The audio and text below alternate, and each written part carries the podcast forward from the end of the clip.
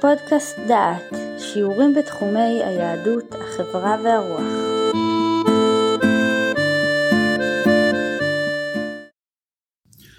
ברוכים הבאים לפודקאסט דעת, לקורס חופש הרצון. מדבר אליכם יהודה אייזנברג, המאחל לכם האזנה נעימה והנאה מן הלימוד. בשיחה הזאת נפגוש אחד מחכמי ישראל שחצה את הגבול ופרש מן התפיסה היהודית המקראית של חופש הרצון ועבר לגישה של הפילוסופיה היוונית.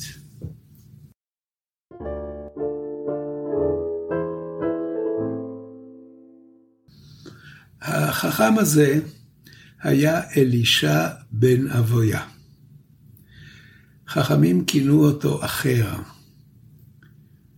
הוא נשבע בקסמה של הפילוסופיה היוונית. הוא חי במאה השנייה לספירה, חבר לרומאים, והיה להם יועץ לענייני יהודים, כאשר נתן עצות נגד האינטרסים של היהודים. למרות כל זאת, הוא נשאר בקשר עם תלמידו רבי מאיר, ובתלמוד מופיע ויכוח בין השניים. הוויכוח נראה על פניו כוויכוח דרשני, אבל בניתוחו לעומק נראה כי הוויכוח עוסק בשאלת חופש הרצון. האם האדם אדון לגורלו, או שהעבר כופה עליו את ההווה. ביחזקאל עולה השאלה, האם ייתכן שאב רשע יהיה לו בן צדיק? כאשר מדברים על אב רשע, מדברים על השורשים של האדם ושל מעשיו.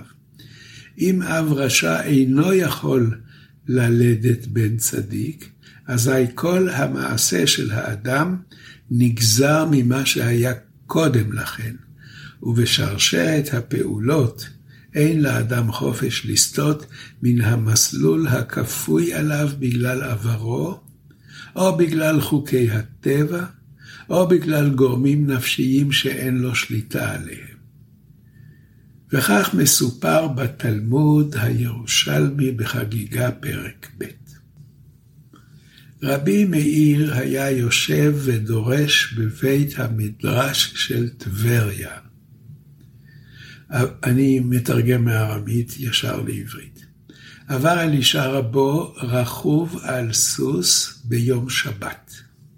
באו ואמרו לו, הרי רבך בחוץ. הפסיק את הדרשה ויצא אליו. סיטואציה מדהימה. רכיבה על סוס בשבת זה אחד מהסימנים של מרי בדברי חז"ל, כי אין איסור מן התורה לעשות זאת, זו גזירה של חכמים. אלישע רוכב על סוס בשבת ליד בית המדרש של טבריה, כאשר תלמידו מלמד בבית המדרש. אומרים לרבי מאיר, הרב שלך בחוץ, והוא עוזב את הדרשה, עוזב את כל הציבור, ויוצא לראות את רבו. שאל אלישע את רבי מאיר, מה היית דורש? מה, מה לימדת? אמר לו, טוב אחרית דבר מראשיתו. זה פסוק בקהלת. משל לאדם שהוליד בנים בנערותו ומתו, ובזקנותו ונתקיימו. הווי זהו טוב אחרית דבר מראשיתו. וממשיך רבי מאיר, משל לאדם שעשה סחורה בילדותו והפסיד, ובזקנותו ונסתכר, הווי טוב אחרית דבר מראשיתו. ועכשיו הוא מגיע לעיקר. לאדם, משל לאדם שלמד תורה בנערותו ושכחה, ובזקנותו קיימה, הווי טוב אחרית דבר מראשיתו. עונה לו אלישע בן אבויה, חבל על אלה שעבדו ואינם נמצאים. הפגישה הזאת הייתה אחרי שנכשל מרד בר כוכבא, רבי עקיבא הוצא להורג בידי הרומאים. אבל אלישע למד אצל רבי עקיבא, וגם רבי מאיר למד אצל רבי עקיבא.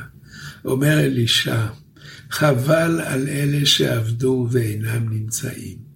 עקיבא רבך לא אהבה דרש כן, הוא לא היה דורש כך, אלא זוהי הדרשה של רבי עקיבא. טוב אחרית דבר מראשיתו, בזמן שהוא טוב מראשיתו. טוב אחרית דבר כאשר הוא טוב מראשיתו. כן, יש פה שתי תפיסות. רבי מאיר אומר, טוב אחרית דבר מראשיתו, תיתכן אחרית טובה לראשית גרועה. דבר יכול להשתנות. הוא יכול להתחיל רע, לשנות את דרכו, להיות טוב. והרמז שהוא נועץ באלישע, זה היה האדם שלמד תורה. למד תורה ושכח בצעירותו, יכול עדיין ללמוד תורה. אלישע בן אבויה הדטרמיניסט מפרש בדרך אחרת. טוב אחרית דבר, הדבר מסתיים בטוב רק אם הוא טוב מראשיתו. הסוף יכול להיות טוב רק ברציפות, מן ההתחלה ועד הסוף טוב. אם אדם התחיל רע, אין לו יכולת להיות טוב. אין לאדם בחירה. הוא כפוף למערכת של הרגשות, של הפסיכולוגיה, של העבר, של חוקי הטבע. הוא איננו בן חורי.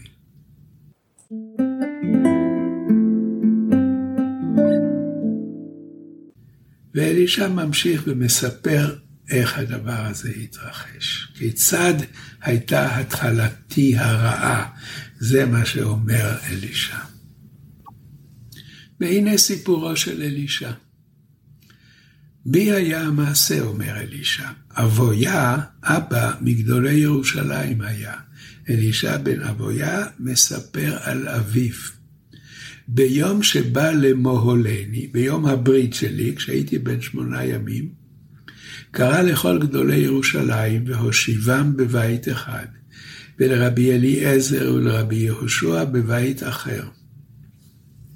כאשר אכלו ושתו, שרו ורקדו. אמר רבי אליעזר לרבי יהושע, עד שהם עוסקים באכילה, נעסוק אנו בעניינים שלנו. ישבו ועסקו בדברי תורה. קראו בתורה, ומן התורה עברו לנביאים, ומן הנביאים לכתובים. יושבים חכמים ולומדים תורה. וירדה אש מן השמיים והקיפה אותם. אש מן השמיים מקיפה את החכמים הלומדים. אמר להם אבויה, רבותיי, מה באתם לשרוף את ביתי עליי? או שהוא לא הבין, או שהוא היתמם, אבל הוא ראה את החכמים מוקפים באש. אתם שורפים לי את הבית, אמרו לו, חס ושלום. אלא יושבים היינו וחוזרים בתורה, בדברי תורה, מן התורה לנביאים ומן הנביאים לכתובים, והיו הדברים שמחים כנתינתם מסיני. והייתה האש מלחכת אותם כלכיכתן מסיני. ועיקר נתינתם מסיני לא ניתנו אלא באש, וההר, וההר בוער באש עד לב השמיים. כן, החכמים אומרים לו, זה לא אש אנושית, זה לא אש ארצית שהיא שורפת לך את הבית. זו האש שהיא משקפת את העומק של התורה, את, את, את חשיבותה. אנחנו חידשנו את מעמד מתן תורה. למדנו תורה, והתורה שלמדנו היא כמו אותה תורה שניתנה במעמד סיני. אמר להם אבויה אבא, ממשיך לספר אלישע, אמר להם אבויה אבא, רבותיי, אם כך היא כוחה של תורה, אם נתקיים לי בין זה, לתורה אני מפרישו. ולפי שלא הייתה כוונתו לשם שמיים, לפיכך לא נתקיימו באותו האיש.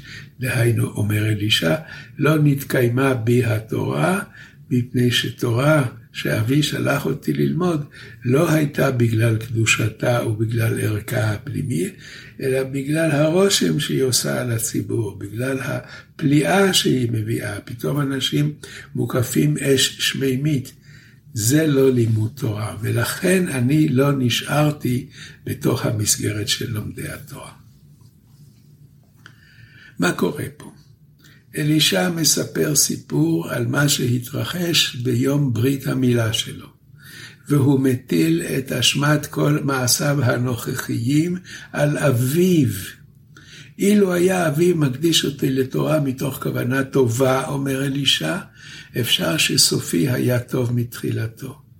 כיוון שהוא הקדיש אותי ללימוד תורה, מפני שהוא ראה את כבודם של לומדי התורה.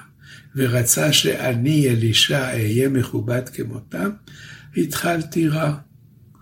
טוב אחרית דבר מראשיתו, אומר אלישע. טוב אחרית דבר אם הוא מתחיל טוב. הראשית שלי הייתה רעה.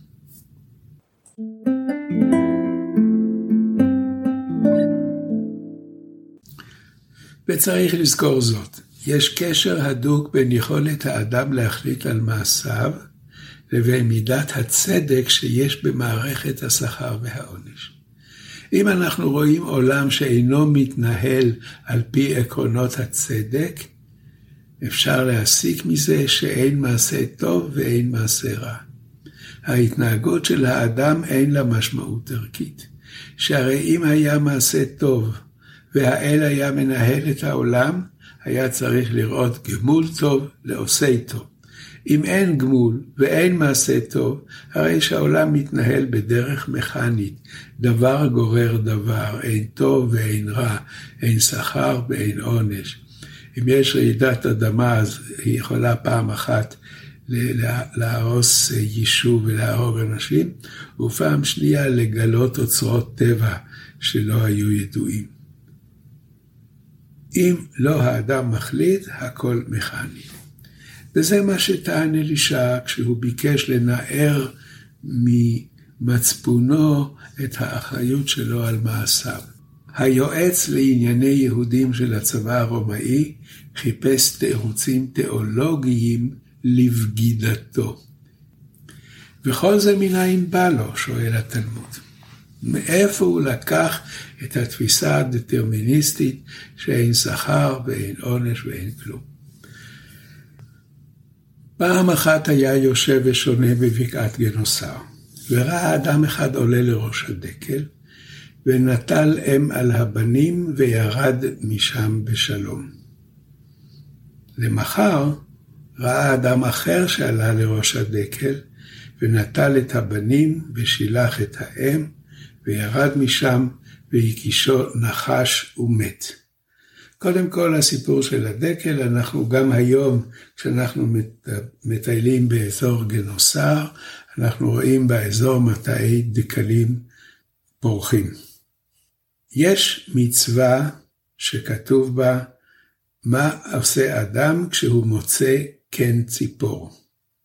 והמצווה אומרת, שלח תשלח את האם ואת הבנים תיקח לך, למען ייטב לך והארכת ימים. אם אדם יעשה את המצווה הזאת, דהיינו ישלח את האם לחופשי ויקח את הבנים, יהיה לו טוב והוא יאריך ימים. ואלישע רואה שני אנשים, האחד עולה לראש הדקל, לוקח אם על בנים, זאת אומרת הוא עובר על המצווה הזאת ויורד בשלום, ומישהו אחר עולה לראש הדקל, נוטל את הבנים ושולח את האם, אם כן הוא מצפה לקיום למען ייטב לך והארכת ימים, יורד מן העץ, נחש מקיש אותו והוא מת. שואל אלישע, היכן היא טובתו של זה? היכן היא אריכות ימיו של זה? הרי הוא עלה, נטל את הבנים ושילח את האם. ולא היה יודע, ופה התלמוד נותן את דרך ההימלטות מן הבעיה, כי בעיה, בעיה אמיתית רואה לפניו אלישע בן אבויה. אז התלמוד נותן דרשה, ולא היה יודע שדרשה רבי יעקב לפנים ממנו, דהיינו בעבר, למען ייטב לך לעולם שכולו טוב, והארכת ימים לעתיד שכולו ארוך. את הבעיה כיצד ייתכן שאדם עושה מצווה ואיננו מקבל שכר, רבי יעקב מפרש או מתרץ בכך שהוא מעביר את השכר והעונש לעולם הבא, לעולם שמעבר.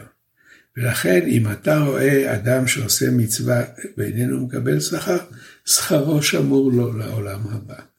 בדרך זו רבי יעקב מנטרל או מתחמק מן הבעיה, אבל אלישע בן אבויה ציפה לשכר כפי שכתוב בפסוק. למען ייטב לך והארכת ימים. האיש שלח את האם, לקח את הבנים, אני רוצה לראות את אריכות ימיו.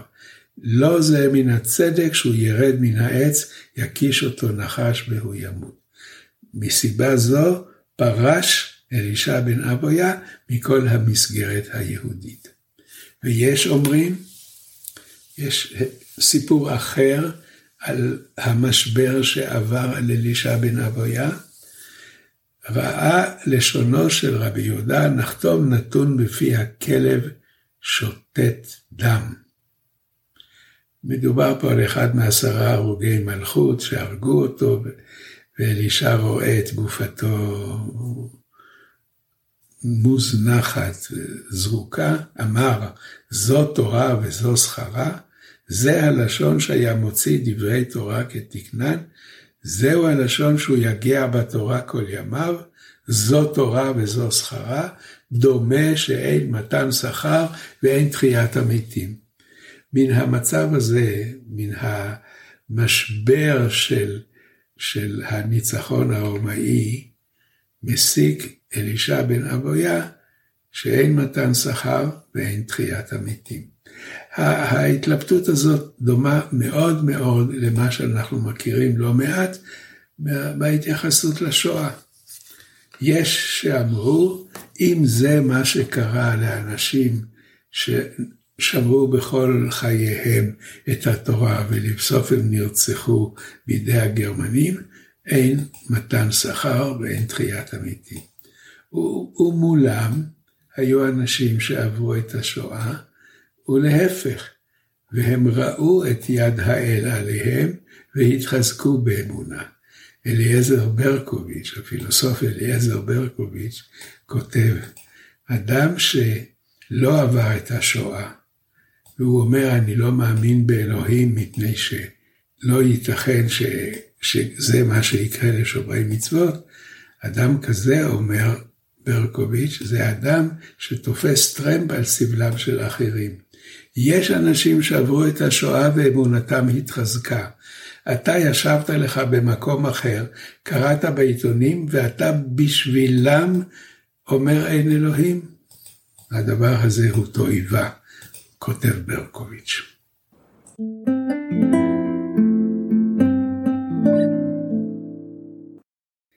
אני חוזר לאלישע בן אבויה. אלישע קושר את כל הדברים שהוא רואה למערכת אחת. אם אין תוצאה טובה למעשה הטוב, אין שכר ועונש. אם אין שכר ועונש, אין משמעות למעשה הטוב. ואם אין משמעות למעשה הטוב, אז המעשה הוא מעשה מכני, שהוא נגזר ממעשי האדם הקודמים, מן התורשה, מחינוכו. האדם איננו אוטונומי, הוא יצור אוטומטי, ואין הבדל עקרוני בין האדם לבין כל מערכת טבע אחרת. גם הכוכבים נעים במסילותם, וגם בעלי החיים מנהלים את חייהם, וגם הצומח עובר מסלול של לידה, צמיחה ומוות. וכמו שאין לכל אלה משמעות ערכית, גם למעשה האדם אין משמעות ערכית, והעולם מכני והמעשה אוטומטי. אלישע בן אבויה היה חברו של רבי עקיבא, והוא מרבה להזכירו כאדם המתפאר בחבריו הגדולים והחכמים. אבל רבי עקיבא היה זה שבמשפט אחד מיצה את כל השקפת העולם של האמונה ביכולת האדם. וכך אמר רבי עקיבא בפרקי אבות, הכל צפוי והרשות נתונה. משפט קצר זה הוא הממצה ביותר בכל הדיונים בשאלת הבחירה החופשית של האדם. הכל צפוי, עין של מעלה רואה את המעשה, אבל הרשות של האדם נתונה, הוא מחליט מה לעשות ומתי לעשות. הרשות של האדם להיות צדיק או רשע, לחזור בו מצדקתו או לחזור בו מרשעתו, רשות זאת היא טבועה בו והיא איננה ניתנת לביטול. רבי עקיבא משלים את דברי יחזקאל הנביא. יחזקאל אומר, לכן איש כדרכיו אשפוט אתכם בית ישראל נאום אדוני אלוהים. שובו והשיבו מכל פשעיכם ולא יהיה לכם למכשול עוון. ורבי עקיבא נותן לדרישה הזאת את המימד הפילוסופי. הכל צפוי והרשות נתונה.